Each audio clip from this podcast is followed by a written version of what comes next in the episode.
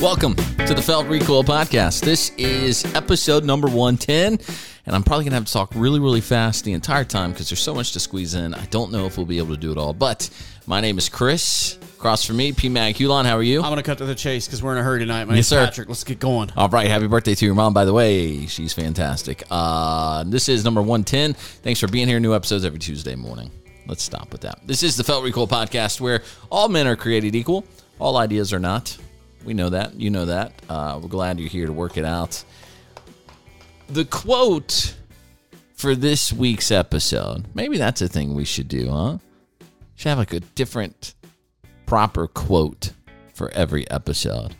We're going to go with Saint Francis of Assisi.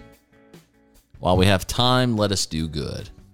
While we have time, let us do good. So we're going to try and do that tonight because that's going to be kind of the theme of this episode, which maybe I'm just getting old and now I'm every week using my time here to encourage us to be nice to each other, and I'm not being as sarcastic and cynical as I once was in my yes I am, but I am trying to just ask everybody to be nice, and we'll start here. This week's charity of choice is the Tunnel to Towers Foundation. Firefighter Stephen Siller was the youngest of seven children born to May and George Siller. He lost his dad when he was 8 years old, and a year and a half later, he lost his mom. He was raised by his brothers, well, his siblings specifically, and he became a firefighter. He was assigned to Brooklyn's Squad 1, and on September 11th, 2001, after working his shift, he left to go play golf with his brothers when he got word over the scanner of a plane hitting the North Tower of the World Trade Center. When he heard the news, he turned around, went back. He called his wife on the way back, told her, "Hey, tell my brothers I'll catch up with them later." He drove to the entrance of the Brooklyn Battery Tunnel, but it was already closed. So he said, okay, and he strapped on his 60 pounds of gear and ran to the Twin Towers where he would be killed. Stephen gave his life for other people selflessly. He had everything to live for, a great wife, five wonderful children, a devoted extended family and friends. He was 34 years old when he died. This past week, New York City said, we're not going to do the 9/11 tribute because of COVID, because, you know, somebody might get sick. They might get flu-like symptoms, and they might 99.6% of the time survive. But we don't want to honor the people slaughtered by terrorists on September 11th, 2001, because somebody might get the sniffles. They might need a tissue and some time alone in bed. Now, I'm not trying to downplay those who have died from COVID. That's not what anybody wants to do. But I do find it grossly ironic that they would try to cancel the annual light display honoring victims of 9/11 and blame COVID. But what happened was Stephen's story inspired a charity called Tunnels to Tower. And you can read about Tunnel to Tower Foundation. Tunnel to Towers Foundation at tunnel2towers.org. It's also already linked up on our Facebook page. Tunnel2towers.org stepped in and said, fine, we'll do something. We'll do something. And now the city has recanted and said, okay, hold on. Sorry about all that. We'll do it. So that makes Tunnel to Towers our charity of choice. I think they do the 5K there every year as well. You can read more about that if you like to run. You could get up there and help raise money for a really good cause and their work up there and what they do, okay? They have several different programs, by the way, for family members, the Gold Star family members, fallen first responder families, things like that. Learn more at tunnel2towers.org. That is our charity of choice this week. And, by the way, Stephen Siller, whose memory and whose life inspired Tunnel to Towers. He grew up a Franciscan, and they believe in the philosophy of St. Francis of Assisi, who said, while we have time, let us do good. Okay, that's where that came from. Okay, let's start with Chris's hard lessons of life. I want you... Let's just start here. And they're protected from dust and liquids to an even higher level now, IP68. That means it's protected to 2 meters for up to 30 minutes. So if you happen to be hanging by the pool, drop your phone in the water, don't worry, dive down, grab it, rinse it, let it dry. You'll be fine. Yeah, no, you won't. No, you won't. That was Apple guy, Philip Schiller. He's the senior vice president of worldwide marketing for Apple. That's during the 2018 release of the iPhone XS. And they had similar praise for the iPhone X, which up until Saturday night was my phone. Uh-oh. Now, according to Apple, the iPhone XS can do 6 feet of water, as Steven just told you. And they're protected from dust and liquids to an even higher level now. Higher level. IP68. Okay. That means it's protected to level? 2 meters for up to 30 minutes. So if you happen to be hanging by the pool, drop your phone in the water, don't worry. Okay. Dive down, grab it, rinse it, let it dry. Okay. You'll be fine. No problems there. Okay, great. Here's what I did.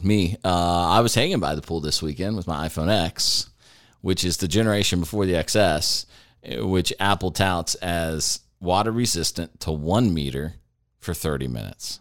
Okay. Water resistant, 3 feet, 30 minutes. I'm going to take some of the blame here. Some of it. Just a little. Okay. The kids are jumping into the pool and I'm bored. And I go, hey, you know what? Let me get you in slow motion jumping into the pool. And so I get this great video of my son running and jumping in the pool. And it occurs to me, his phone is water resistant. You can put it in 3 feet of water for half an hour, right? No big deal. Allegedly. Allegedly. Yes, that's the right word. Because I did. But I'm sitting on the edge of a pool, and I decided to just dunk my hand into the pool and follow my son on his next jump. So he jumps in, I submerge it into the water, hold it there for about 5 seconds, 10 seconds maybe, as he comes back up to the surface. He gets out of the pool. We look at the video. It's awesome. My wife walks over. She goes, how are you doing that with your phone? I was like, well, the X and newer are all waterproof, right? Yeah. Like, I'm pretty sure. And she's like, supposed to be big news when they came out with that. So my daughter did a jump, and her friend whose house we were at did a jump, and I videotaped them. Maybe 5 total, maybe 6. 5 to 10 second exposure to the water each time. So we're at a total of maybe 2 minutes underwater with this phone, but not even that. And lo and behold, just shuts itself off. Fried the whole thing. And worse off, I didn't get the videos because we weren't connected to Wi-Fi, so they didn't upload them to the cloud. Right. I go today, I take it to have them diagnose it. So I've had no phone for 2 days, which has actually been kind of nice. And I say to the guy, hey, my iPhone X here got submerged in water. Now, Apple, by the way, just so you know, if it's water damaged, Apple openly will tell you they won't touch it. There's nothing they're going to do. You need to replace the device. Now, here's a company who has told you the device will resist water 3 feet deep for 30 minutes.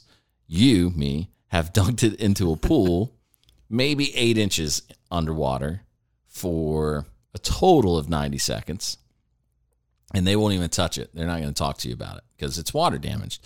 So you can take your SIM card out, you shine a little light in there. If it's a white strip, you're good. No water exposure. If it's red, it's been exposed to water, and they won't touch it. They won't even talk to you about touching it. So I knew that, so I take it over to cell phone repair, and they do a free diagnostic, and that's kind of their draw to get you in. And the guy says to me, he says, well, man, I'm going to tell you, if it was exposed to water, we can take a look. Maybe we change your battery, and that saves you, blah, blah, blah. I said, well, it was pool water, so, you know, it was clean. He goes, oof. If it's chlorine, that's never going to work. I said, what? And he goes, yeah, I mean, phones can't go into pools, man. Like, we just know that. He said, every phone we see that hits the pool, it's over. Because there's just chemicals in it. It's dead. What does that have to do with anything? I said, do you know that in their keynote in 2018, they're bragging about the fact you can drop an iPhone XS to the bottom of a pool, dive in, wipe it off, no big deal. He meant saltwater pool. It was like, implied. Ugh. You're just an idiot. Yeah, maybe. He's like, nah, man. I asked him, I said, how many iPhones do you see come in here that are submerged in the water and don't make it? He said, none of them. They don't make it. They submerge. It's over. And then he said, the thing about it is you have some seals here and here. He said, but that charger port is wide open. And what happens is they go in, they fry the battery first, then they spread to everything else. It just shorts it out. He said, if you were to get it here immediately and we could take it completely apart, we might be able to save it. He said, but no. And so then in further research, I learned. You didn't know you were going to have to triage the phone. I didn't know that. You're exactly right. I learned that the water resistance of an iPhone fades over time because. What? Yes. Just listen, not a joke. Unless you wrap it in sheepskin, like some thick wool type device, and you have a manservant to gingerly carry it around, and every time you need it, he holds it and touches the buttons and holds it to your ear. Call it the Brooks Brothers service. Exactly right. It was on a golden fleece. What a great place. And unless it's never been dropped, unless you've never had to have anything repaired on it, over time, that water resistance wears out because it's just like a glue to a degree, just an adhesive that seals the rings around the phone. And so he said, well, how long have you had your phone? I said, about 3 years. I got it as soon as it came out in 2017 because I'd had an iPhone 6 for 3 or 4 years, and they announced this one. I said, well, go after that. He's like, yeah, man, probably not. And so they were real nice and for free. And I told him, I said, how much do you think? He said, probably about $230 if we have to replace everything in it. And that works to get it going. It'd be $230. And so shout outs to them. I mean, they were really nice. They took the whole thing apart. They had to keep it for the day today. I didn't get back to about 6:30 tonight. And they put a new battery in it. They put a new screen on it. He said they replaced everything they could possibly replace, and it just didn't work.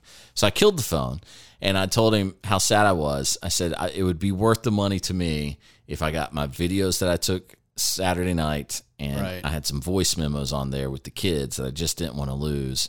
Unbeknownst to me, thank you, Apple. I'll give you credit where it's due. My iCloud backup kept all my voice memos. So I did have those. So I'm happy about that. And I have every picture and video I ever took before then because we do have the extended cloud storage. But I'm kind of mad. And so you work in the retail space. You deal with the Karens and the Kens all day long. Is the male a Ken? I heard. I don't know. I heard a male Karen was going to be Chad. I voted. I was told maybe not. Is it Ken and Karen? Kyle and Karen, Chad and Karen? I'm not sure. What total white guy name did they land on? I don't know. Anyway, I don't want to be a Karen, but I do kind of have a bone to pick with Apple. And at first I thought you go to the Apple store and you say to the manager, look, man, I'm not trying to be a jerk, but literally you guys say this thing's waterproof for up to half an hour. It couldn't even take 90 seconds. Like, what you got for me? What you going to do? You know how that goes? Like, you eat half the meal, as you and I witnessed not so long ago. Eat half your burger at the bar and say to the barkeep, I don't know, man. I need something different. I don't like this. It's a true story that happened. We watched it. And then he brings you a whole new one. I would say it was more than half, though. Yeah, you're right. How unreasonable am I being to suggest, hey, Apple, maybe you cut me some slack here. And I don't pay $1,000 for a new phone. Help a brother out. Because I've got a couple of ways of going about this. I'll run them by you. All right. You tell me what you think. Number one, I'm serious about this. Email Apple and tell them, I submerged my iPhone X into about 6 to 8 inches of water because I believed, as you told me in your marketing materials, that it would survive, and then it didn't. I don't want to pay you another $1,000. That's redonkulous. And I can give him my Apple ID and say, I'm not trying to be that guy, but I've been loyal for years. Look at everything I've bought through you. iPads, MacBook Pros, several iPhones. I mean, I'm on 1, 2, 3 of my MacBook Pros that I've purchased. So I think they'd be kind and go, he's been a loyal customer for a real long time. Big advocate for the brand. What can you do? Maybe they give me like 20% coupon. That'd be cool. Something like that. Or you tell me again, or I change carriers, which is where my head's at right now. Because I bet Apple says no because they don't care about me and my $1,000. Yeah, I think $1,000 to them is not even worth their time. But shouldn't that make it easier for them to give me one? Like that's yes, maybe absolutely. I put that in the email. What's $1,000 to you, Apple? Give me a new iPhone. Remember, I bought some headphones recently, and I was having trouble actually ordering them on the website. Ooh, you got the Jabras, right? I did. Yes. And so I went to buy them, and their website was acting all weird. And they're not cheap, but I went to buy them. It didn't work. So I called them because they have like a little bot on their website. You try to talk to a computer. I want to talk to a real person. Right. And say, hey, I want to order these. And I didn't want to go into Best Buy and put a mask on or any of that silliness. What? Why not? It's crazy. I guess I'm just unruly. I didn't want to have to protest. You are so reckless. So, as your mother says, incorrigible. That too, yeah. That's what she would say about you. I believe you. You cannot be reprimanded. So I got somebody on the phone, and I talked to this real nice lady, and I have no idea how big that company is. No clue. Right. I assume they're big. Seems like they've been around for a while. Super nice. And the girl says, yeah, obviously something weird's going on. So let me see. And she digs around and she says, well, we can see where you've tried to order it 3 times. And it looks like for some reason nothing's going through. No kidding. Yeah, that's why I'm calling you. And she says, tell you what, let me fix that. And she sends me an invoice and says, you're going to get an email.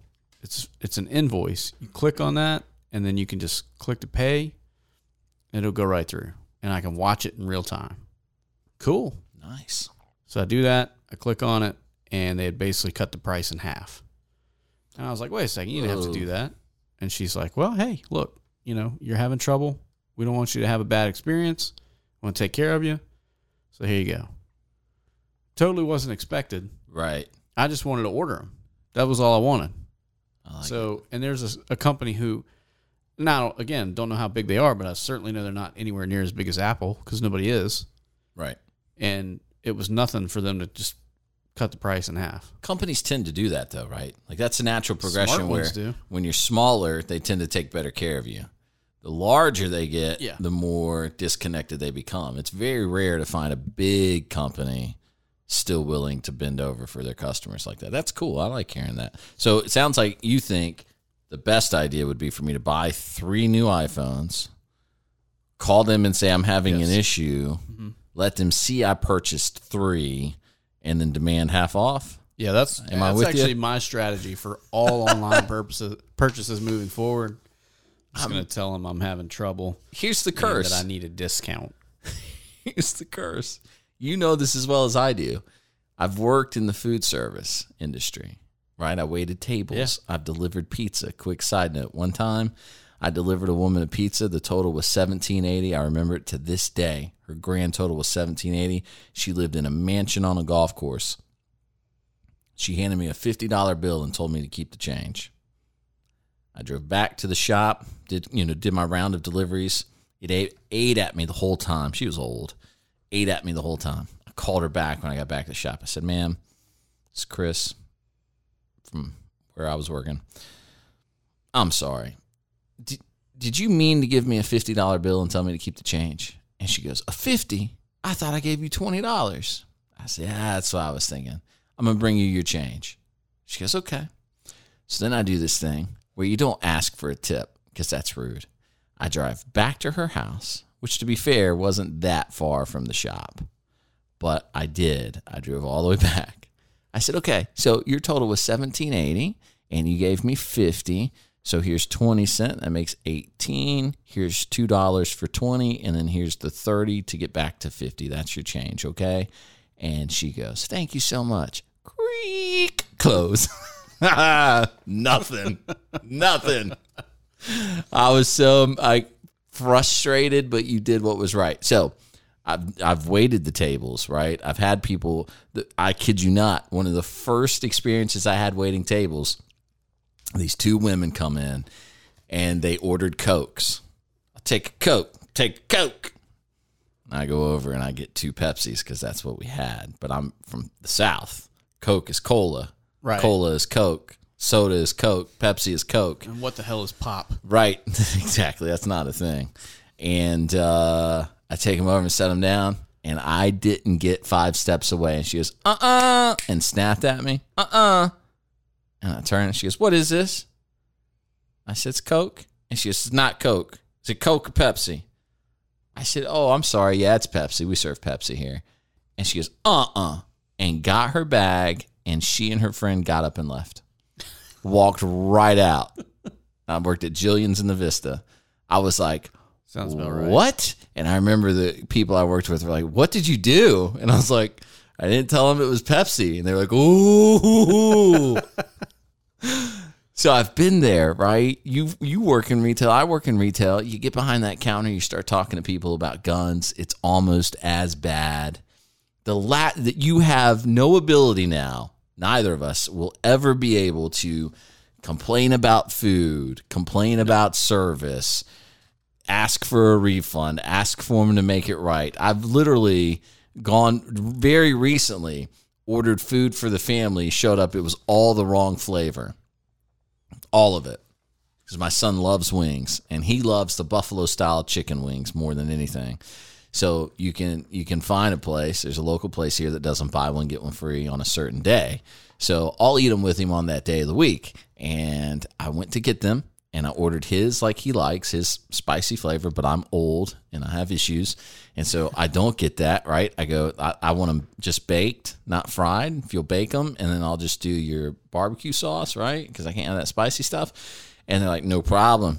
Show up and all of them are spicy, and I just say to the girl, no, no big deal. If they're ready to go, that's fine. I can handle it. It'll be good. It'll be no problem. I can't even when they're blatantly wrong. And she said to me, oh no, they made them all buffalo style. Let me get them to remake them real fast. Nope. Not a big deal, because I just it's not just me. It's you. It's anybody else that's ever worked in service industries. You're cursed. You can't be that person. You call the cable company. Hey, you guys charged me $700 this month for cable. And the guy on the other end could go, yep. And he'd be like, okay, well, it's normally 70. So I was going to see, if you could refund the $630 missing dollars. We'll do $530. Call it a day. Okay, yes, sir. Whatever you think is best, please. Because his life sucks on the other end of everything, because he's, the job. You've been there before. It's so hard to do.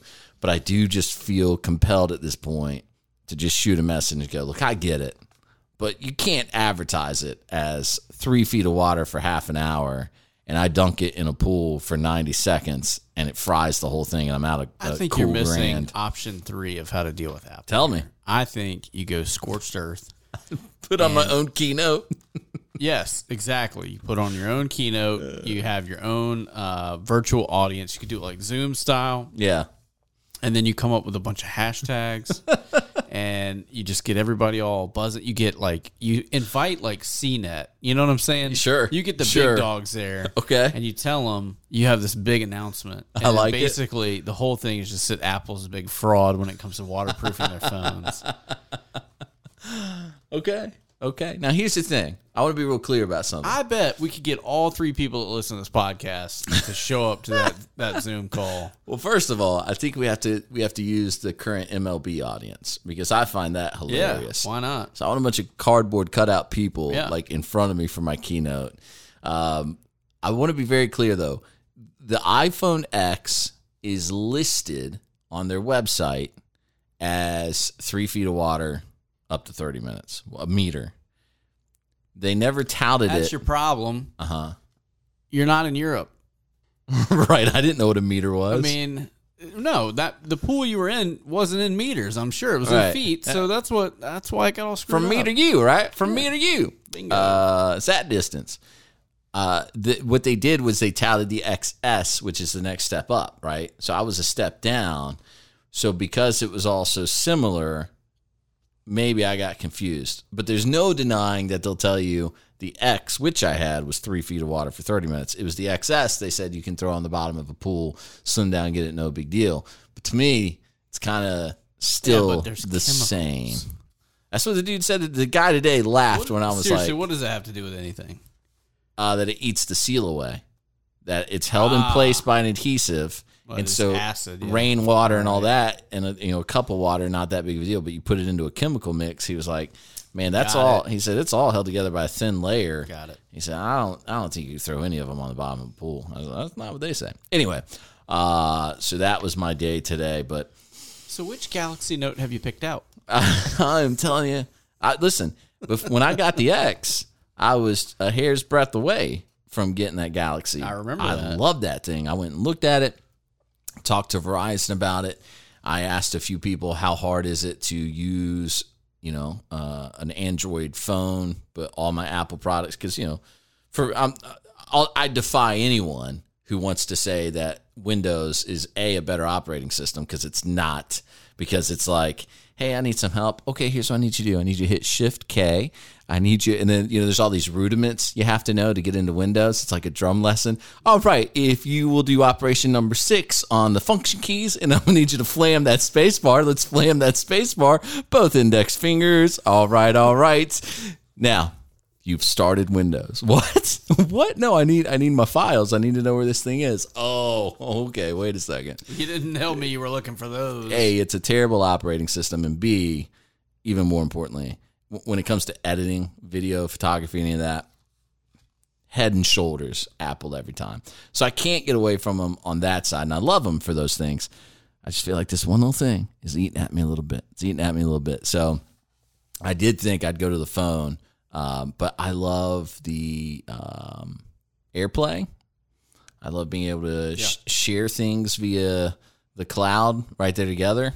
I love all that stuff. So there's many, many times where I go out and shoot video, and we have the DSLRs running and all that, and then I need one more angle.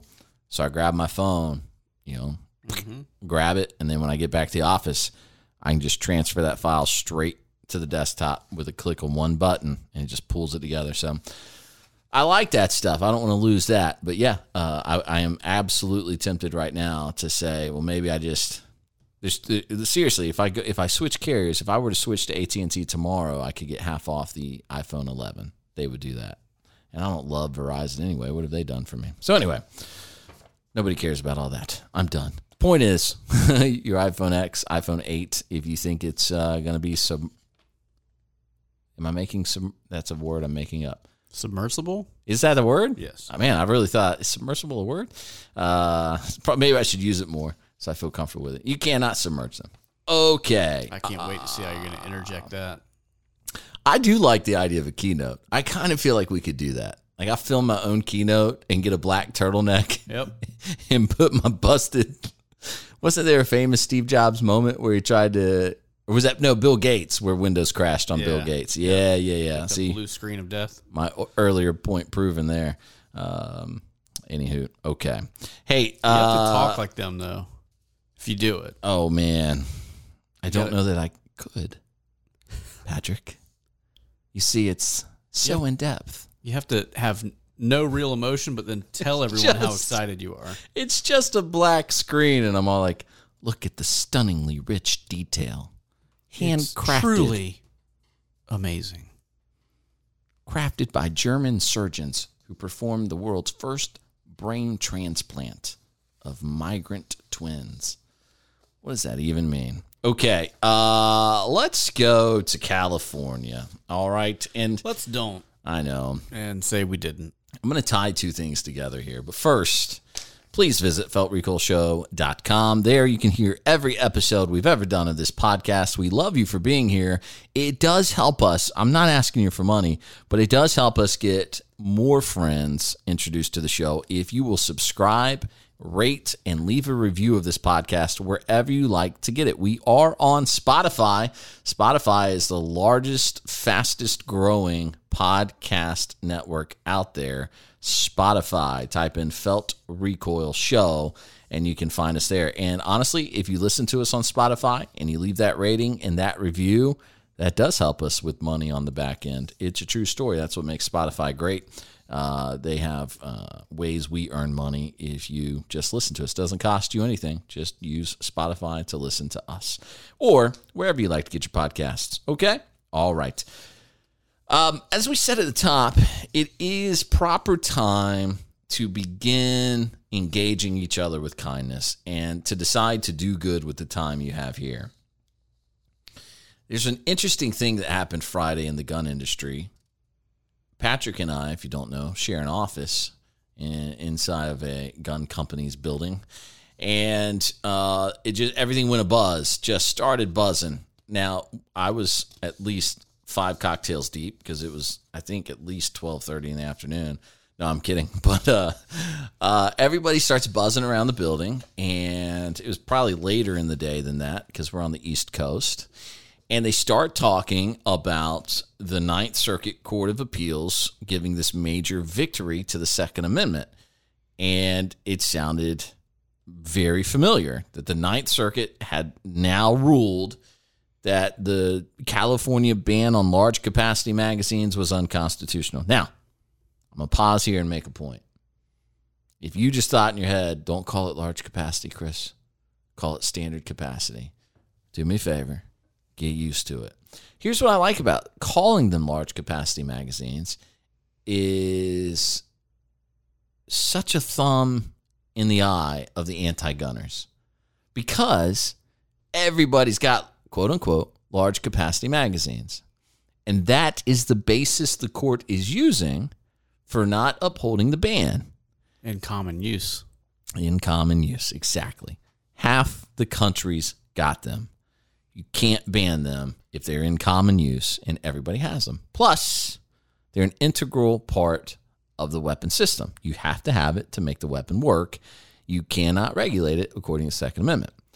That's what's at stake here. Which that's been ruled on in court as well. That's not just your opinion. I mean, that's right. Yeah. That's gone through the system more than once, I think.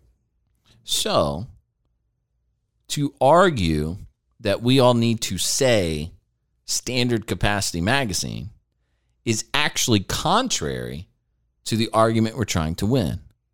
We're trying to win the argument that large capacity magazines are in common use. Standard capacity magazine may carry a different definition. So stop showing up and trolling people and telling them to say standard capacity magazine, okay? Just going to tie into something in a minute. Did I cut you off? No. Oh, okay, sorry. All right. So my point there is show up, be kind, and support the places saying large capacity magazines because they are a step ahead. Okay, they're a step ahead. Now, in an 81-page decision, this is from the Firearms Policy Coalition, in an 81-page decision issued Friday, the Ninth Circuit Court of Appeals granted a major victory to gun owners. Here's the important line.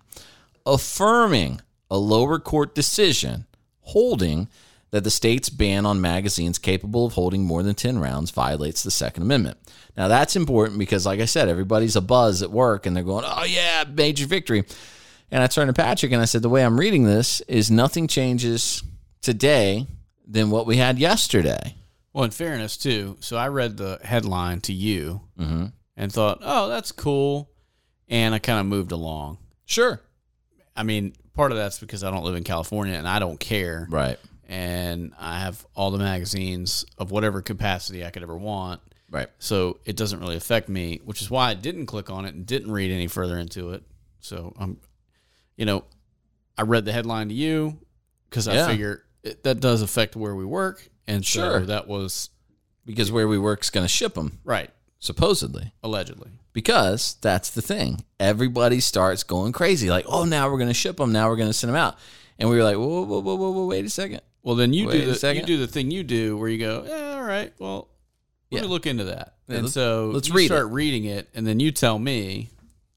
I say, Patrick, Adam Kraut has a piece up right now that I think confirms what we were saying, that the decision has simply affirmed Benitez's previous decision. So here's what happened. If you don't know, let's get you up to speed.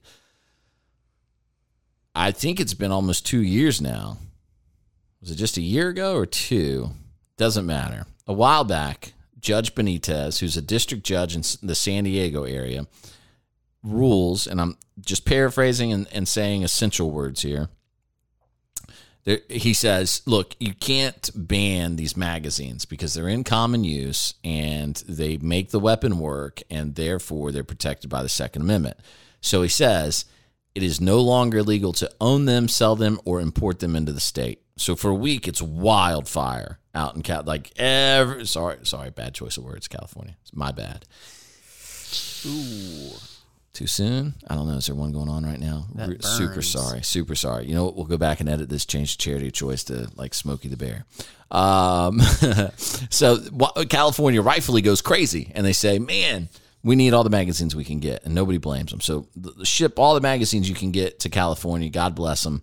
They deserve this win. Yay, major victory. Now, what happens then is about a week goes by, and the judge says, tell you what, we're going to let this stand for 3 more days, and then it's over, and we'll wait because there's an appeal coming from the state. I've heard the petition of the state, and so what I'm going to do is I'm going to stay this order, and I'm going to say, okay, the law is unconstitutional, but that is my ruling, but nothing changes until the higher court decides.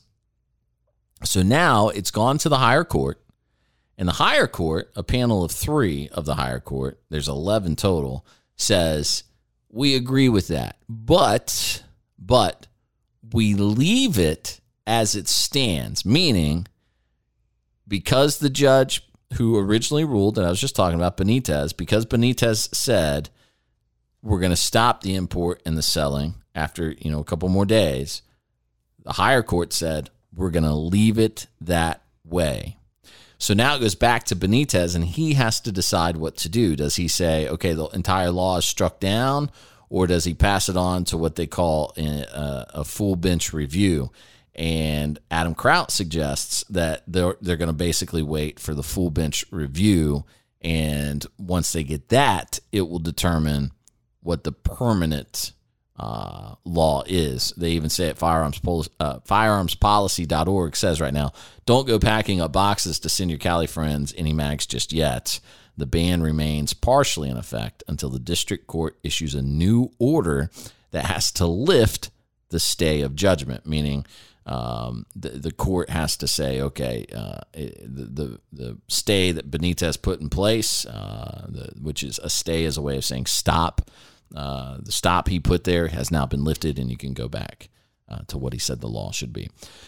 So hopefully that helps clarify what's happening in California, and I want to tie it back to what's happening on the East Coast and the West Coast alike in Portland. And we can't play this audio because if we do, we'll get an explicit rating, which we've gotten a couple of recently, simply because we're playing this Antifa Black Lives Matter audio. But suffice to say that the vulgarity of the Black Lives Matter movement, here's the thing. You can't be a black guy and kick a white guy in the head who's being lynched, the white man being lynched in Portland this week. You can't kick him in the head and call him the N-word and then expect us to think there's anything to take away from anything you ever have to say. Why not? Right.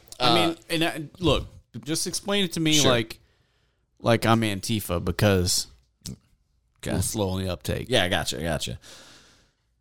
So, because I feel like I can do whatever I want if I'm Antifa. Understood. Because the N-word is what we call a pejorative. It's an insult. It's being mean. Can you explain that with less syllables? You got it. So the N-word is racist. Okay, got that, yes. If you use it, you are a racist. I was going to say deal, but I don't know. Yeah. I don't know. Yeah. There's going to be a lot of rap labels shutting down. I understand, and I've got that covered too, because regardless of who you are, if you use the N-word, you are a racist. Here's how that works. If you're white and you use it, it's an insult to black people, right? It's a derogatory term white people use against black people. Yes, I feel like that's the principle of Black Lives Matter. That's right. But if you're black and you use it, one of two things must be true. There's no in between. It's one or the other. Either A, you believe everyone should be allowed to use it, or more likely B, you believe only people with a certain skin color should be allowed to use it, which means you believe in a separate set of standards for people based solely on the color of their skin, which in fact is racist. You with me? I'm not sure I agree. Okay. Just because that felt racist. Right. Yeah, yeah. Wait till you hear Barack wasn't actually black. What? It's going to be a rude awakening. What about that Kamala? I know. My favorite olive. We are in a time where this is literally what is happening in our streets. You have the lynching of a white man. It felt very Reginald Denny. Well, that's exactly watching what came that video, mind, right? Yeah. And they caught those guys. I mean, we were pretty young when that happened, right? Yeah, 10, yeah. 11, yeah, somewhere around there. And here is, and that's probably a good foundational mindset for what we're seeing now. Like, you saw the girl, I'm not sure where she was, but she has her mask on and she's screaming that it's okay if they're rioting because that's reparations. So get over it. It's reparations. We're owed this. Hey, kudos to you, because at least you're saying what you believe. At least we know what the lines are. So here's the thing. If for you reparations means running out and being violent and looting and stealing, just understand that in certain states, Texas would be one, reparations will legally result in death. So go out there and get it if you want, but just know that in Texas, by law, a firearm and deadly force can be used to protect property. Okay? And I'm pretty sure that went to some pretty high courts out there, because if you remember, the guy killed the illegal immigrant who was robbing his neighbor's house, and his neighbor had asked him, watch my house while I'm gone. Right. So the guy called 911. Remember this? Yep. And the lady at the other end is like, well, you leave him alone. And he goes, no, I can go out there. And she goes, well, you shouldn't go out there. And everybody wanted to make the case that, hey, the police told him not to, and he did it anyway. Hey, the police can't suddenly revoke your rights. If you're standing on the street corner and you're going, I hate the government, the police can't walk up and go, hey, don't talk bad about the government. I can do whatever I want. I got a First Amendment right to tell you you're crooked, the government's crooked, whatever you feel like saying to them within, you know, a reasonable set of circumstances, meaning, you know, you can't disrupt the public, you can't interfere in an investigation if that's what they're doing. There are limitations. I get that. But they can't suddenly revoke your rights, and you can take them to court over that. So my point is, careful in Texas, all right? So if you start going and trying to, it would be interesting to see them try and take down statues, because that is public property. The law allows you to protect your property through lethal force. Interesting case study. Who knows? Point is, there are consequences to your actions.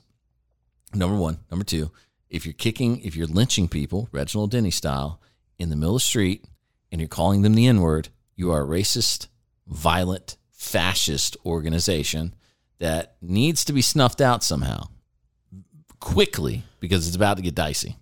And it may get snuffed out on its own accord. And by that, what I mean is, did you see the video of the guys in Chicago, the black neighborhood? They're actually running those punks out of the neighborhood. Yeah. Because it's a bunch of white kids. Yeah, you don't come to our neighborhoods when kids get shot. Yeah. Yeah. I mean, so I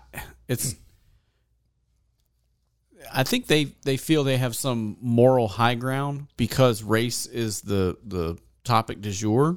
Mm-hmm.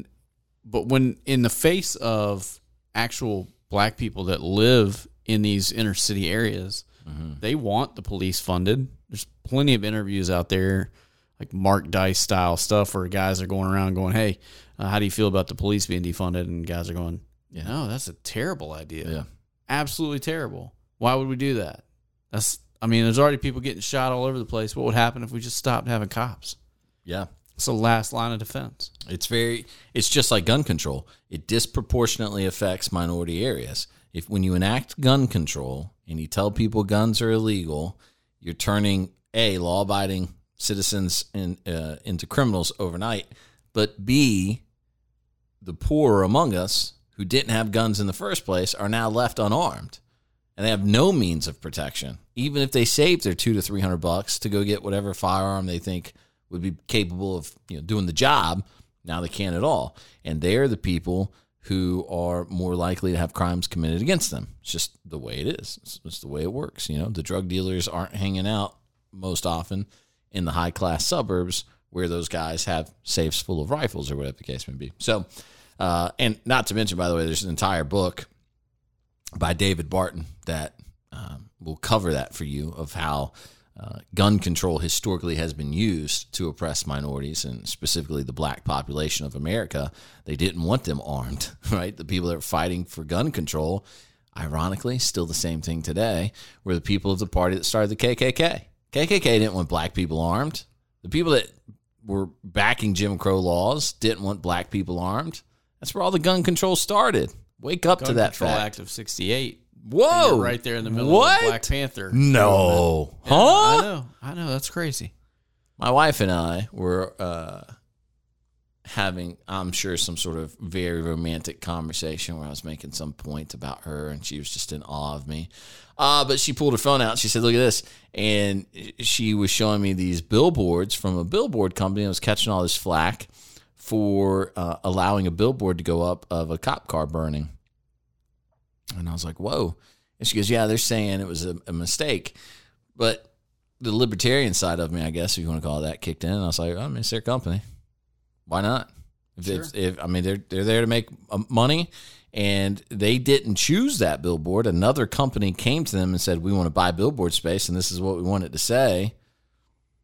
Okay. And there was a really harsh one about abortion being a blessing, which was just grotesque to even consider, because those people have no idea. They don't know what they're talking about. And so they have this, and you think, that's terrible.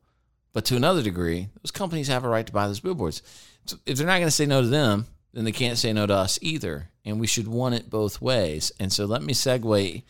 Real quick, I would just say let them put those up so that they serve as a reminder of what your world can be if you so choose. Absolutely. So, right. Great point. I wouldn't have a problem driving by any of those billboards because it would serve as just that. It would be a reminder to me every time I saw one of just how close we are from chaos. Yeah. We're awfully close right now. Man, we're there. Yeah I mean, we're living it. It's so an amazing thing. In fact, I think some people need that reminder because I think you still have people living in a bubble, and then you have people that are looking at things like cop cars burning or abortions and think, well, yeah, that's great. That's what should be happening. Yeah. Because this Marxist ideology that seems to be the grassroots behind BLM, that's like a principle. We're going to defund the cops. We're going to burn everything down. Good. Yeah. Remind Aunt Susie and Uncle Bob when they're riding down the street. That's where we are right now. And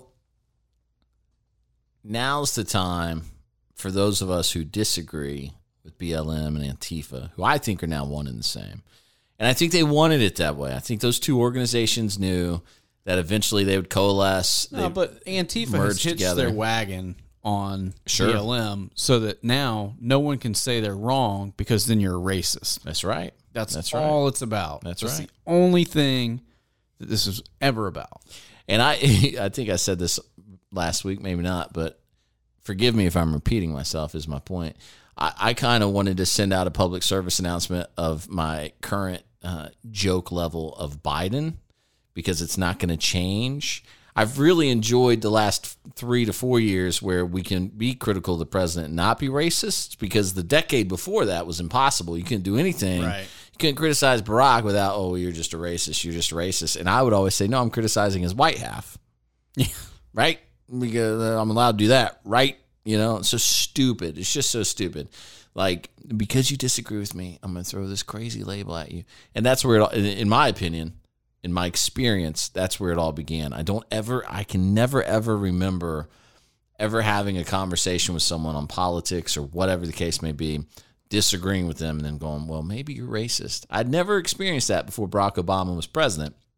And then the minute you had a problem with his Marxist tendencies, it was, oh, that's just you being racist. No. Marx looked more like me than he did like Obama. I hate the guy. So anyway, here's my point. Look kind of homeless, if we're being honest with ourselves. Yeah. And what's funny is his ideas were never really implemented in his lifetime, right?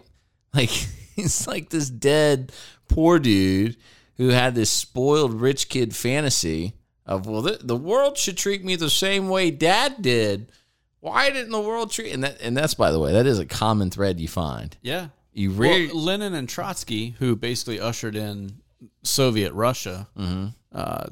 They were well-to-do. They were not poor kids from the streets that were like, I got to stick it to the man. That's right. It was simply a guise to usher in an ultimate level of control and totalitarianism.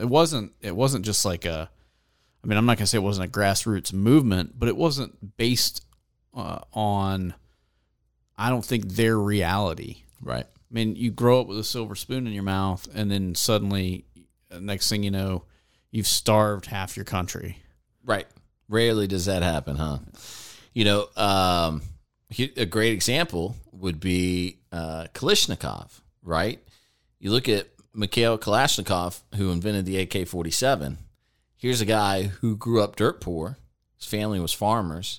They were expelled by Stalin. They were kind of middle class, considering, but their land was seized by the government. It was redistributed to the people around them.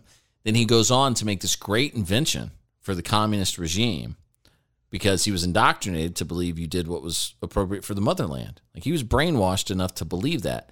And he was poor, and he stayed poor. And he never became super wealthy. Despite changing the world, mm-hmm. he was never rewarded. And the motherland disintegrated around him. They just don't, there's no argument against the fact that where effort is rewarded, society thrives. You cannot argue that. And so, yes, there's this common thread, as you were mentioning, of what you never find lower to middle class kids who really embrace socialism. It's very rare.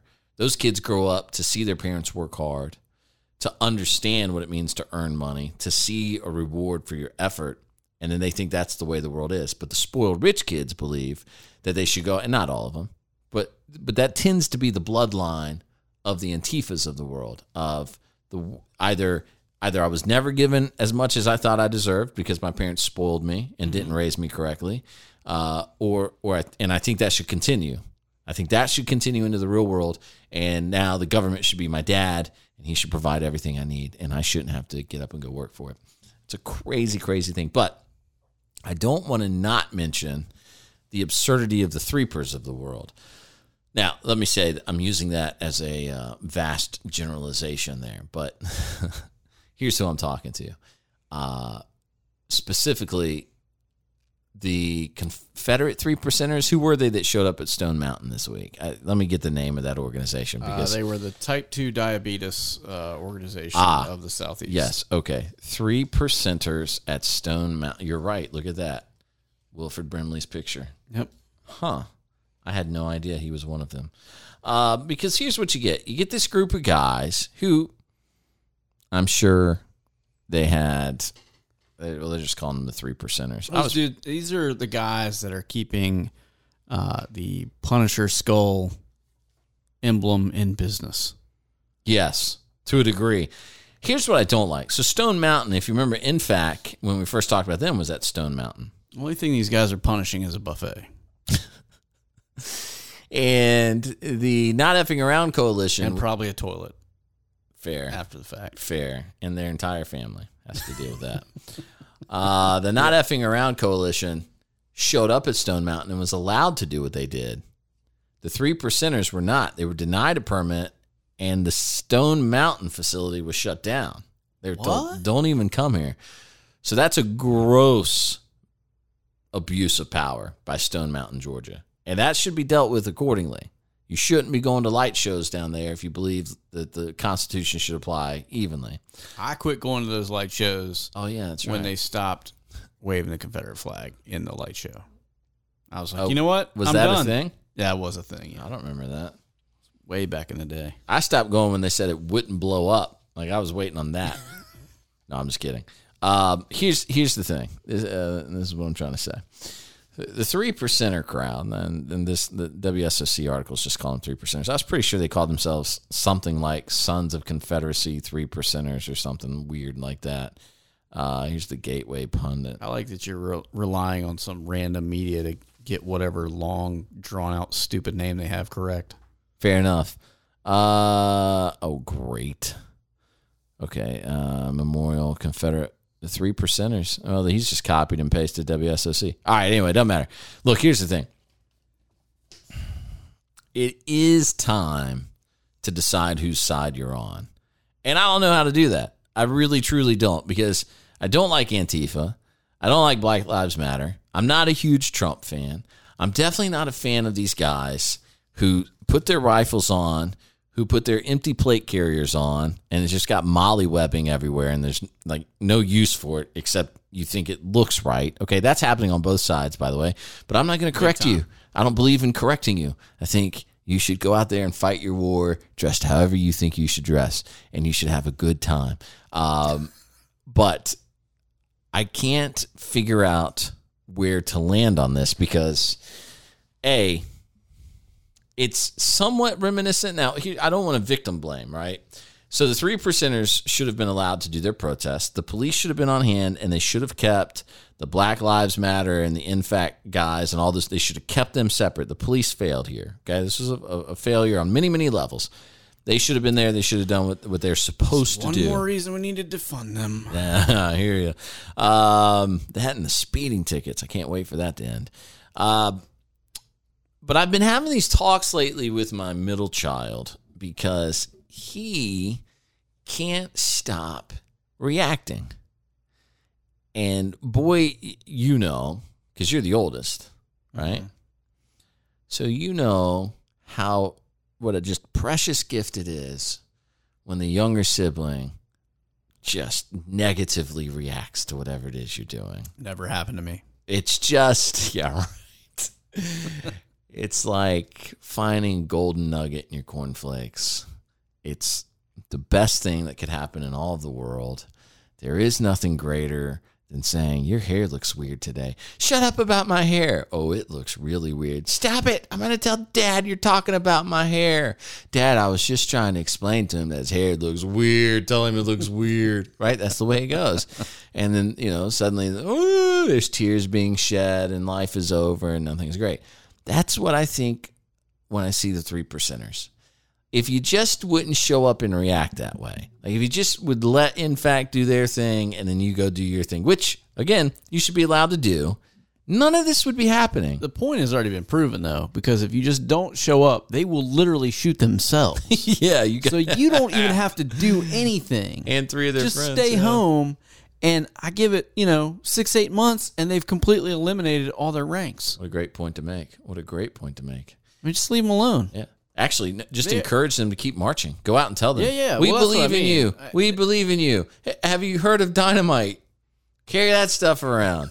Hey, we believe in you. We believe in you. You should look into what you can do with ammonium nitrate. We believe in you. We believe, and then they're all dead within a few months. That's a great idea. I believe in you.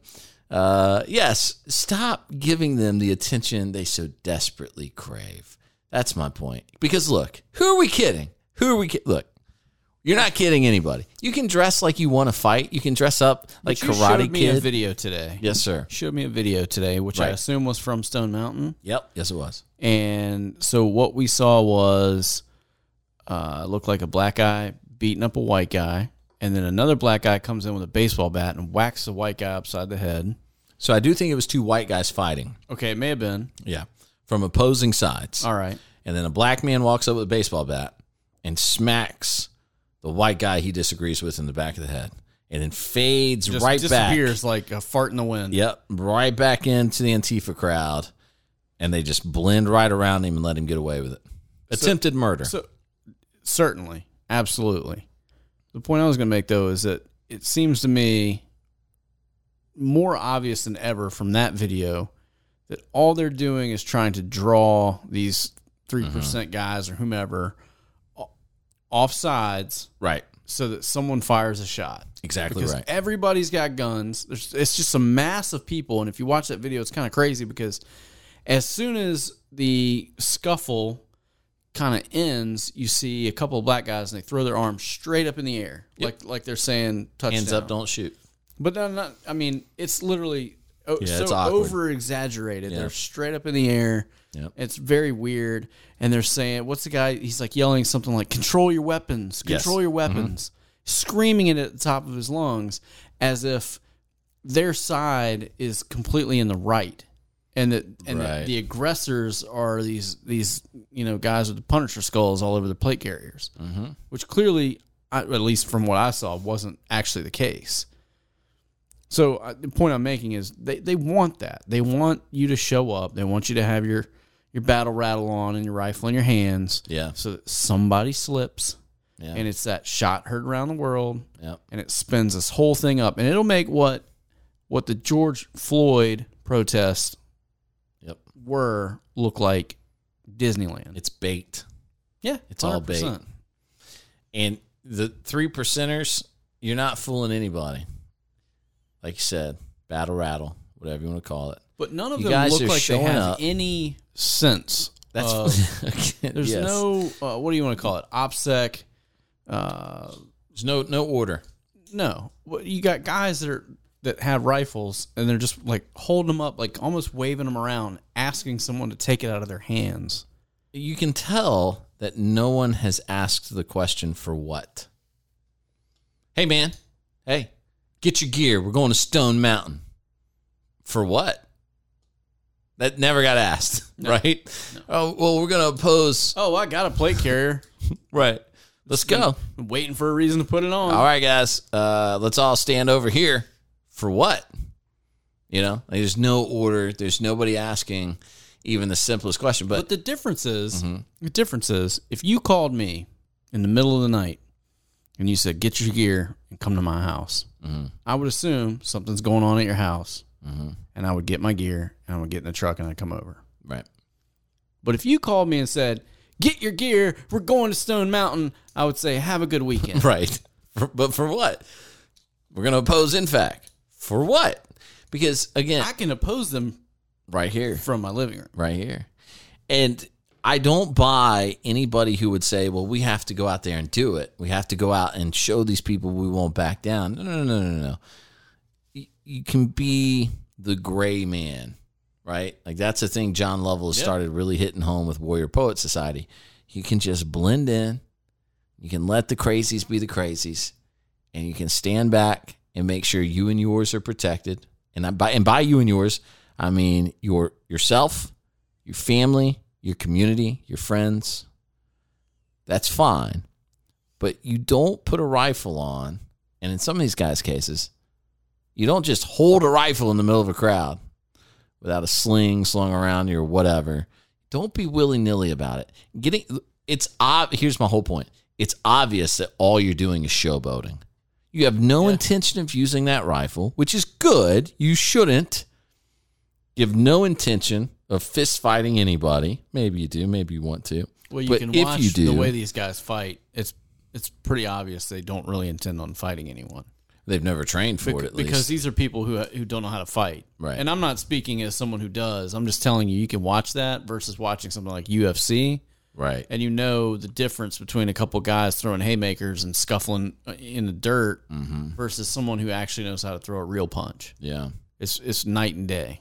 There's a reason most guys aren't running out there. Yeah. And I think it carries on both sides. I guess I hope I'm being really clear that as crazy as Antifa and Black Lives Matter look from the right side is as crazy as the 3%ers look from the left side. And we're getting to a really important time here because November's going to be wild. November's going to be wild. It doesn't matter who wins. It does not matter. If Trump wins, we're in trouble. If Trump loses, we're in trouble. There's going to be chaos. Chaos. Maybe it's a little less if Trump loses, but I fear that he will convince certain people that it was stolen. It was all rigged. It's all fake. Again, just chaos, right? So I fear for what's coming in November, and I think the best defense we have is to be kind to each other now and to figure it out now and to realize that your reaction can carry a lot of weight. All right, like you mentioned the guys earlier, you got these black men in Chicago.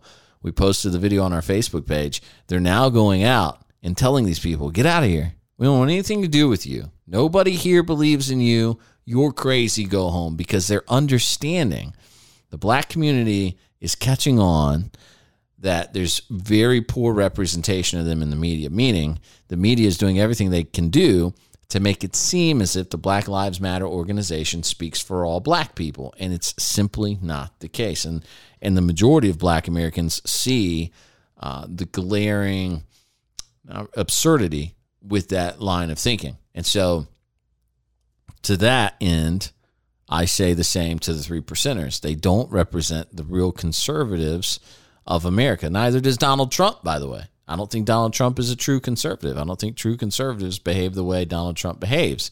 He's a big government guy, but he has done great things, and you can't take that away from him. I'm not trying to beat up on Donald Trump. I'm just saying that it's hard to decide where you fall when those are the opposing points of view. Not a fan of Trump, not a fan of Antifa, not a fan of nepotism, ergo not a fan of Trump, not a fan of violent revolution, ergo not a fan of Antifa and Black Lives Matter. So I think it's probably the most important thing we could do right now is to choose the side that keeps the world a sane place. Talk to your neighbors, get to know each other, understand that because someone looks a certain way as the people they keep showing on TV, it doesn't mean they believe the way those people believe, et cetera, et cetera. I'm really, really worried about what happens with November. Really, really worried. And I would add, because of that fact, and to your point about talking to your neighbors, I would say come up with a plan. Yeah. Understand who's around you, what their skill sets are. Nope. I would give some serious consideration to that. If you're not doing that, you're probably doing yourself a disservice. And if you're not talking to your neighbors already, you're a step behind, right? And if you don't have a plan for November, yeah, absolutely, I would make one. I would encourage you to start a Facebook group with just like-minded friends. And by the way, here's another very, very, very important thing. Don't make it political. Don't stop making everything political, because if you make it political right now, there's so many stupid, nuanced questions that go along with just political philosophy. We were talking the other day about the fact that I was once in a political theory class in college where a guy in the class, he knew everything any philosopher that had ever lived had said. And he was talking about the fact that there could be no such thing as personal property. So John Locke was way wrong because so-and-so said there's no such thing as personal property. And all this kid wanted to do was to throw dissenting ideas in. I don't think I ever heard the kid have his own idea. He would just regurgitate what other people said. He's a really nice guy. It sounds like he really just wanted to flex on his memorization skills. He was really good. He had, if he didn't have a photographic memory, he was very, very close. He was very good at recollection, but he wasn't good at formulating his own opinion off of those things. It's really impressive with philosophy because it all sounds the same to me. It does, right? Like, so why do you have to explain the same concept, 27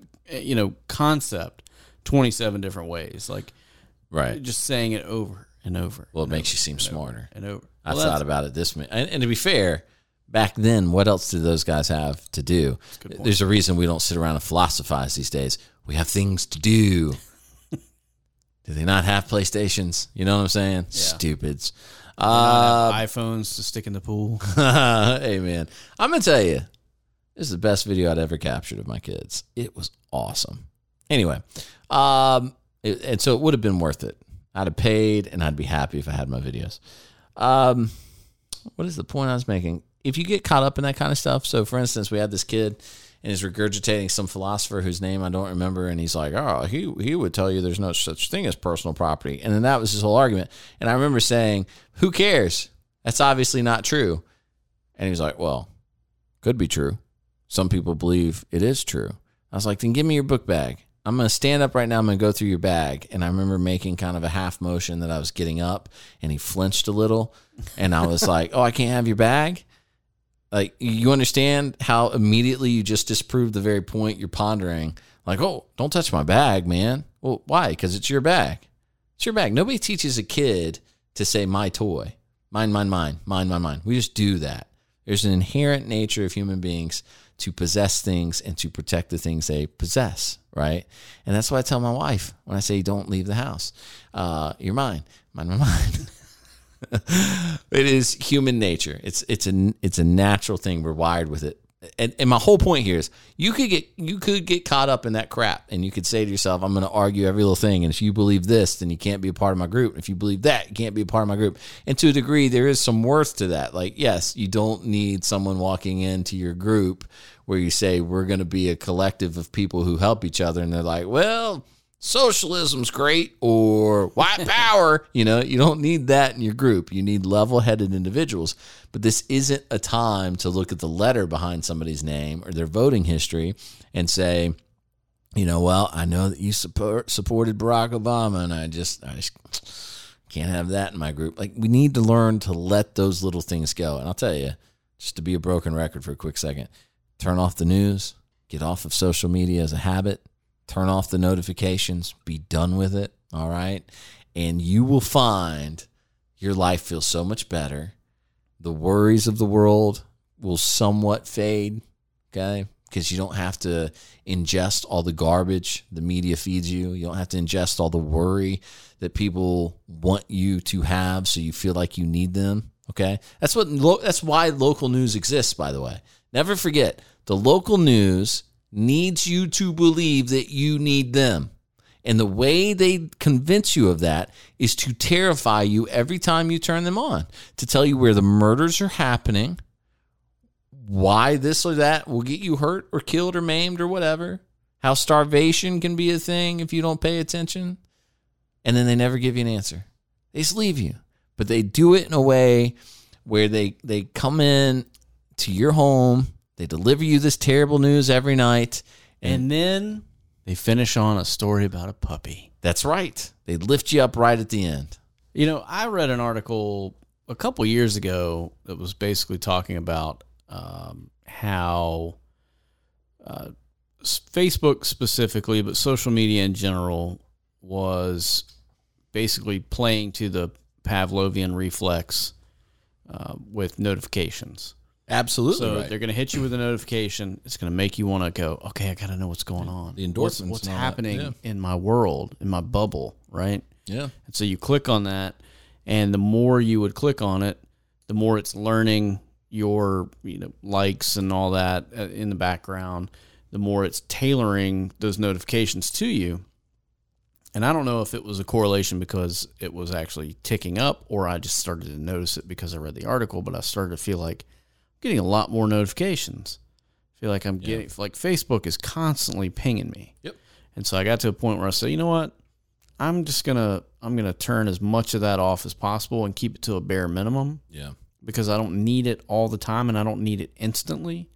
And then I started to notice, so I kind of, I tapered that, and then I went to my email next, and I got rid of almost every, thing you've ever signed up for in an email. If it wasn't something very important, it went away. I just unsubscribed from as much as possible. And then I noticed things outside of my sort of, on my phone sort of digital world, like the news and different things like that, and just started to kind of see some of those for what they are. Yeah. Because they work off the same principle. To your point about the doom and gloom of the news, every time there's a murder, that's what's going to lead, right? Right. And it's going to lead because, obviously, that's tragic and it could happen to you. Yeah. That's what's going to get your attention. Again, another way we're naturally wired is to protect ourselves, right? Fight or flight and all that. And I feel like we want to know those things so that we can protect against them. But yeah, so they're going to use that psychology against us. Yes, absolutely. And I feel like I'm, Mr. Tinfoil Hat by saying that. Like, the world is out to get us. It's not that they're out to get us, but they're out to get our attention. Yeah. They're not trying to, it's not all about your demise. It's about keeping you engaged so that you're watching their show, so they're making advertising dollars, much like Google and Facebook. They operate the same way. Mm-hmm. So there's a lot of that going on that I just feel like if you get away from it, you're better off. Such a terrible, terrible thing. And the news, Like, the world is such an evil place, and we talk about it a lot, especially with the child predators. Like, was it always this bad? Yeah. Or are we just hearing about it more? I feel like that conversation is happening more and more all the time. Yeah, every little thing. So you have this guy in North Carolina whose 5-year-old son was executed by the neighbor, point blank range, in front of his two sisters. Like, what good does it do me to know that that happened? Nothing. Doesn't do me any good, but I can't ignore it. I feel compelled. There's like a moral compulsion there to figure something out to do to prevent that, because that is like a sick tragedy. And I saw, by the way, not that it makes it any better, I saw that they've raised $760,000 for that family now, which is fantastic. So there's the thing to talk about, is the good that we can do for people when bad things happen. But what I didn't appreciate, by the way, was everyone sharing it from Fox News, which blows every major news outlet out of the water. They're sharing a Fox News link and saying, why isn't this on the news? Yeah. You just shared a Fox News link. Stop politicizing this boy's death. Yep. Share it. Show me what you did for the family, and continue to do good. All right? Stop. Doesn't matter what point you're trying to prove. A boy is dead. He's dead. And his death doesn't need to be used to make whatever political point you're trying to make. I've seen it from national and local news where people are saying the news won't cover this, but people are literally sharing links from the news to local affiliates and national. When it comes from myblog.com and I can't find it anywhere else, valid. I'm going to wonder why nobody's covering it. But that's still not the story. The story is not why it's is not it not a national news story. The story there is a 5-year-old boy was assassinated. The real story to me, the question we should all be asking, is why did that man do that? That's what we fail to really ever dive deep. And sometimes there's no answer for that. But I mean this, tinfoil hat, as you mentioned earlier, I want to know what kind of media that guy was consuming. Yeah. What was that guy hearing from the mainstream media? What was that guy seeing on his social media? I want to know his history. I want his browser history immediately. I want to know what he was looking at. I want to know what he was reading. I want to see the articles he Googled. I want to know if that was a targeted killing of that 5-year-old child. Well, you know what'll happen is they'll say he was criminally insane or schizophrenic or something like that. He looks, and then if you look at his picture, he looks sick. He does. Something's wrong there. But what they'll say is that he has some medical condition, and then that all of his browser history and whatever groups he was affiliated with or whatever is all under HIPAA, and we're not allowed to know. Right. That's what always happens. Yep. The New Zealand shooter cited Candace Owens. Yep. And a whole bunch of what was like, he did like Blue's Clues. Yeah. Like some kids' TV programming that I can't remember right now. He cited all those as the reasons, and still the American Congress asked Candace Owens, do you disavow him? He mentioned you in his manifesto. So they would find a way to cover for that guy if they had to. They'll do what they have to do. They'll do it. Anyway. Anything to make it go away. The media of the day, I'm sorry, from every level, from local to national, especially the local people are so corrupt. They're so tied to the money. They'll do whatever it takes to cash a paycheck. It's from the ground up with the media. There's very, very few of those people that you can trust. I don't care which side you're on. There's very few of them that you can trust. And I could give you evidence after evidence after evidence as to why that's true. And in fact, here's a good one. In the Stone Mountain coverage, one of the local news anchors tweeted that Black Lives Matter, Antifa, and, quote, some independents were chanting at the 3 percenters, go home racists, go home racists, go home. As if she went around. Polled everybody. Yeah. And polled the audience. And those people were like, well, I'm an independent voter. Hey, by the way, guess who would probably tell you they don't vote Republican or Democrat? Antifa. Yeah, I mean, well, they're... right? No. It's not because they don't vote Republican or Democrats, because they don't vote. They probably don't. Hi, I'm Rebecca Norris with KABC News. Just wondering, who do you identify with politically? Yeah, I'm an independent, right? That's probably what you're going to say. Yeah, in the middle of the protests, sure. They're not going to say the Nazi Party, which they all would love to be able to say. They're not going to do that. Okay, let's wrap that. And then let's move to two things. We still have our Voda of the Week, which is just... insanity. This COVID thing is so out of control. I'm tired of everyone being mean to each other because of COVID. I'm tired of us not being normal human beings. If you would put your mask on, we wouldn't have to be mean to you, Chris. It's all my fault. You are correct, Sharon Stone. Sorry about your sibling. That's a real thing. If you didn't see it, she said if you didn't wear a mask, you're the reason. I think, was it her sister? Yeah. Got sick. Sister. Okay. Yeah. Before we do the COVID Voda of the Week. Maybe the Voda should just be COVID. I want to give you this update. This is out of Beirut. I like that. We've given it to people. We've given it to groups. Now we're giving it to a virus. I might call the audible. We'll find out in 10 seconds. Okay. I don't have anything to give you outside of just an update on this, but I wanted to highlight something that I just think is so motivational. And I hope you'll take it with you and apply it, because I think this is a tremendous, tremendous thing. This is what we in the conservative church circles call a prayer letter. Did they do that in the Lutheran churches? You get prayer letters? Yeah. All right. So this is a prayer letter from from missionaries. Missionary in exactly right, in Beirut. And he was the first person I thought about. I texted my mom after the blast happened. And I said, wow, have you heard from him? And I'm not going to use his name for a couple of reasons. It is violent over there. It is a terrible place when it comes to trying to be a Christian. We also have a huge listenership right through that area. That's very true. He would also probably want his own hour to tell us that he disagrees with 99% of everything we've ever said, which I wouldn't blame him for. But he's a very, very... I'm starting to think I disagree with 99% of everything we've ever said. Right, from this side. He's a very, very good man. But he wrote a prayer letter, sent it out, and I got a copy of it here.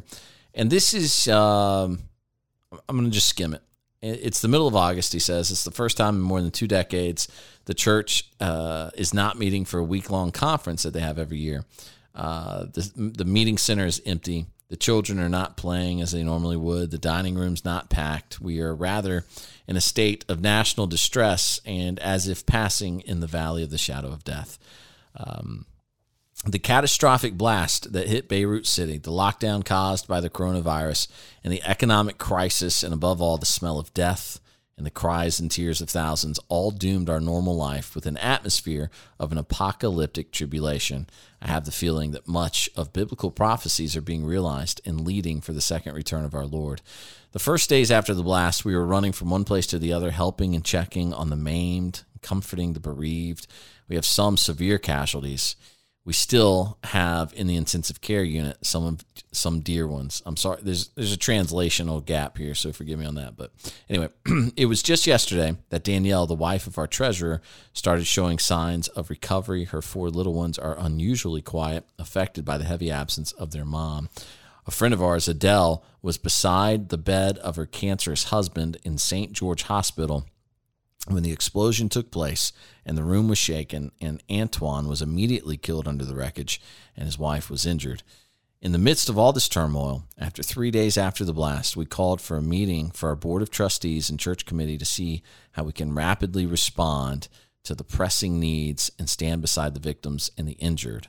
Guided by Galatians 6:10, we resolved that by God's grace and as much as he enables us, we will attempt to serve 3 groups of maimed: the believers, friends, and others.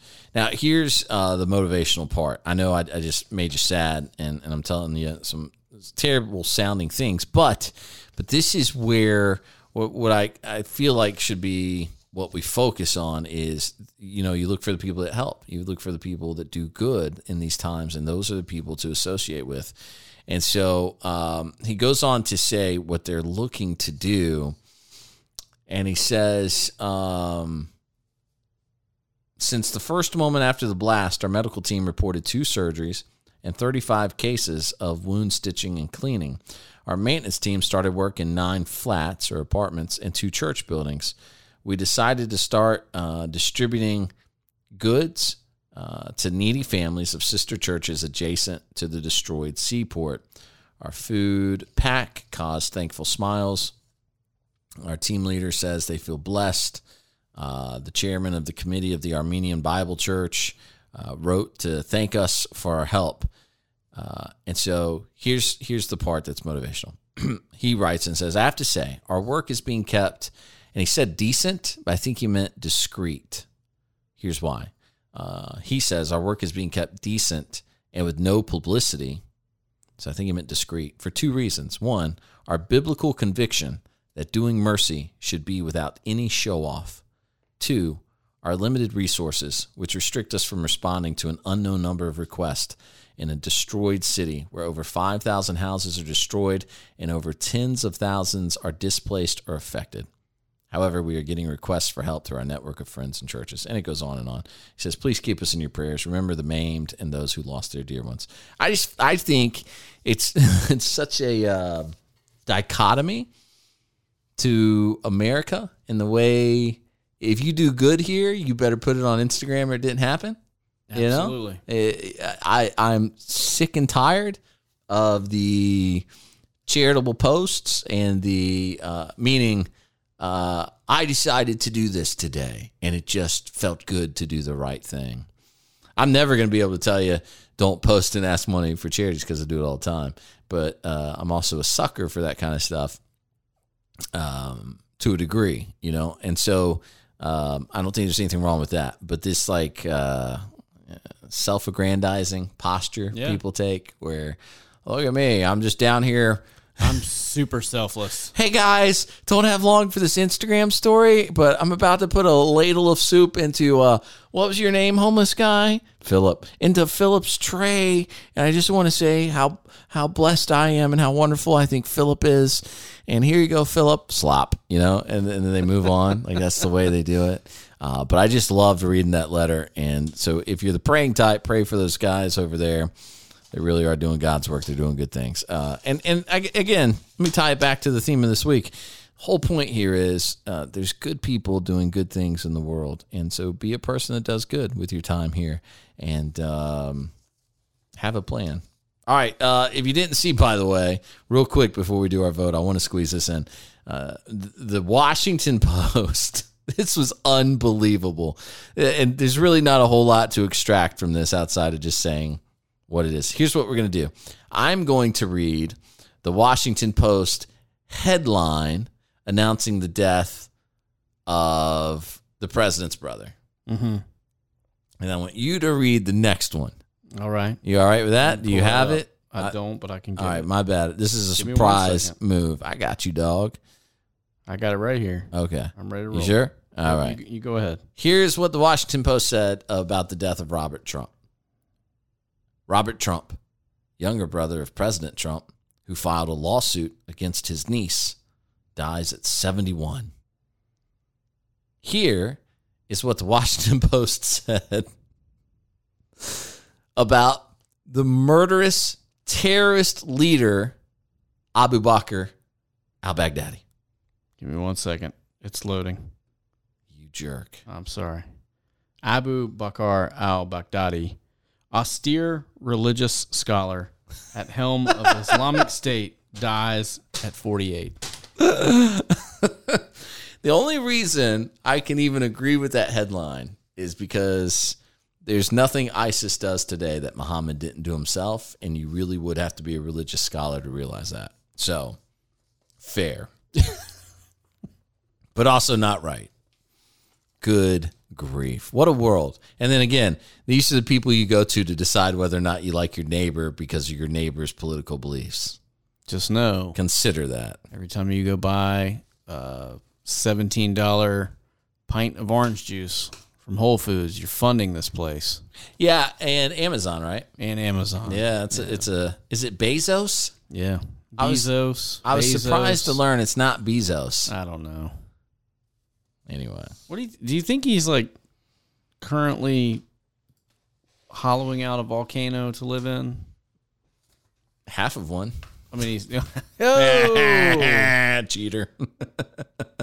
I mean, he's got the bald head thing going on. I don't think I've ever seen the man talk. He just always has this weird smirk on his face. Naked cat. I can't dive deep into it, but did you see the story of how Jill and Joe Biden met? Oh, God, no. So Jill Biden's first husband has written an autobiography. All right. She was married to this dude who owns some legendary rock and roll club, and she cheated on him with Joe Biden. Left him for Joe Biden when she was like 23 and Biden was 30, something like that. She had worked on his campaign. Her husband donates all this money, and the husband said there were two things that made him really believe the affair was happening. Number one, he was going to go meet Bruce Springsteen. This is like in the heyday of Springsteen when he was first like really hitting big. And so Springsteen... I'm glad you didn't say when he was good, because that was never a thing. Yeah, no, okay. Never just a thing. Making sure we're on the same page there. I remember, quick side note, I had a boss who loved Bruce Springsteen. Yeah, I hope he moved back to New Jersey. He drove me around. He was from New York, and he drove me around Atlanta one time. We were in Atlanta for a conference, and he drove, and the whole time we listened to Bruce Springsteen. I remember riding with him, and he's the nicest guy in the world. I loved working for him. Don't get me wrong. But I remember thinking, how does anyone like this music? I got a bandana in my back pocket. Gonna not open my teeth while I sing the song. Gonna grip my way through another song. It's actually a really solid impression. I like my major chords and the minor fall. Anyway, all right. Where was I going with that? Oh, yeah. So he was going to go meet Springsteen to pay him to play a show. And Jill Biden said, nah, dog, I'm good. I'm going to stay here and get some stuff done. He's like, well, that's weird. Everybody wants to meet Bruce Springsteen. Number two, he's driving his Corvette around town or something like that. And this guy approaches him. And he's like, hey, is that your Corvette? And he goes, yeah. And he goes, like, what gives, man? He's like, excuse me? He's like, do you remember, I don't know if you know, but your Corvette hit my car. And the guy's like, what? And he goes, yeah, they said they'd be in touch with me and get me paid, but I never got paid for the insurance claim or whatever it was. And he goes, who's they? And the guy says, Senator Biden was driving the car at the time. So Joe Biden cheating with a dude's wife. It's eerily similar to his son who left a crack pipe in the back of a rental car. Mm. And had, secret children with women. Right. Yeah. Anyway, all that to say, it's convoluted, huh? And by the way, he did have tragedy with his wife and daughter, but apparently it was before all that. That's weird. Okay, vote of the week. Man, long episode. Thanks for hanging out. FeltRecoilShow.com. You can hear every one we've ever recorded, good and bad. We would love for you to do that. And wherever you get your podcasts, please make sure you subscribe, leave a comment, a rating, and all that good stuff. And when you listen and you find those good ones, there's only two of them. If you find those, remind us which ones they are. Larry Vickers. That'd be one. All right. What's the other one? I feel like 2 weeks ago was pretty good. You got to make them dig deeper than that, man. All right, our Voda of the week. Should we get Voda on the show? I kind of feel like we should at some point. Mm-hmm. I'm an ambitious officer. Uh-huh. I need to be a part of the 100 Club. 100 Club? I think that accent's fake. I don't think he's even being real. You think it's fake? If you don't know. You think it's fake. That's Lucius Black. If you want to know, look, I have a rule. I hope he never dies. I don't make fun of dead people too often. Unless their life, I feel like his memory is going to live on. He is now working, and it's not a joke. This is why we make fun of him. The man's now working on a book that will attempt to normalize pedophilia. Not a joke. Not a joke, gun community. of people. By the way, if I haven't said it, Travis Haley went to a rally hosted by some Operation Underground Railroad volunteers recently. And if that man signs up to join the club for hunting these people down, God bless him. God bless him. I hope. Because you know what?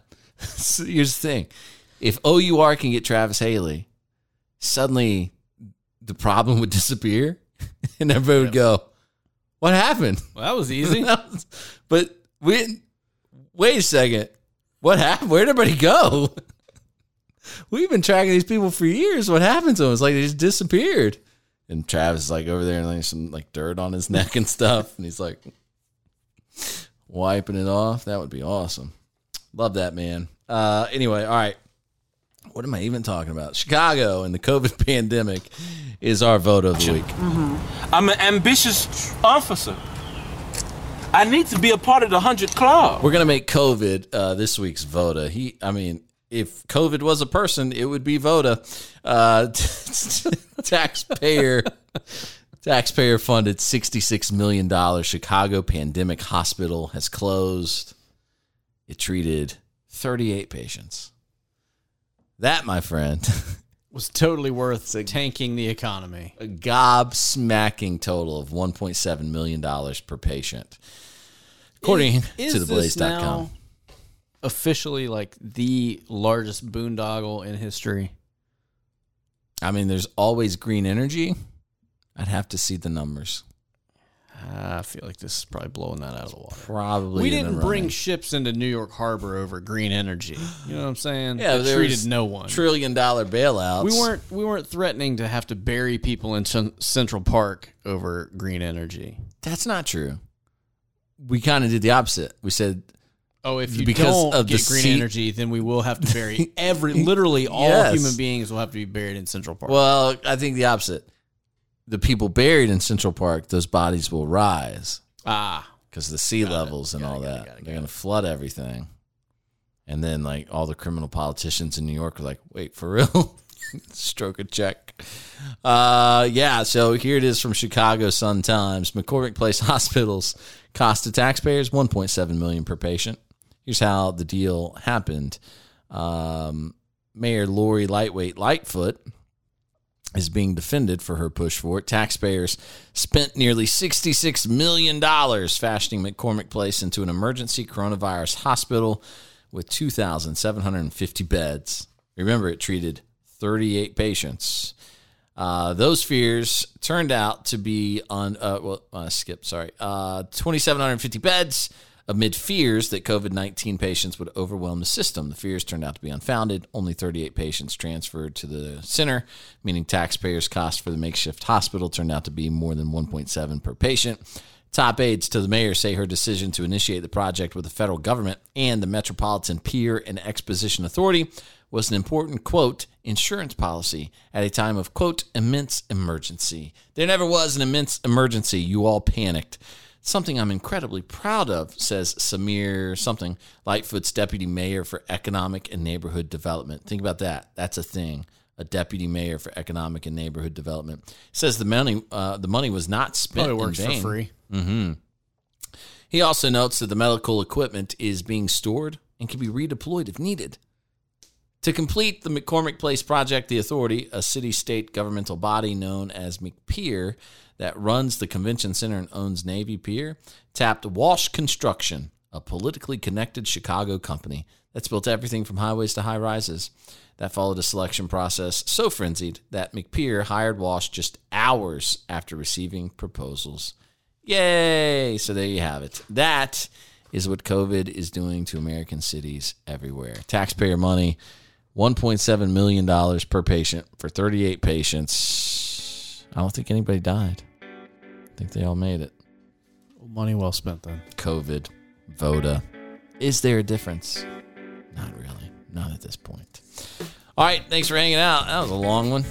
You talk too much, Elon. That's my fault. I'll work on that for the next one. We'll be back next Tuesday with another fresh episode of the Felt Recoil Podcast.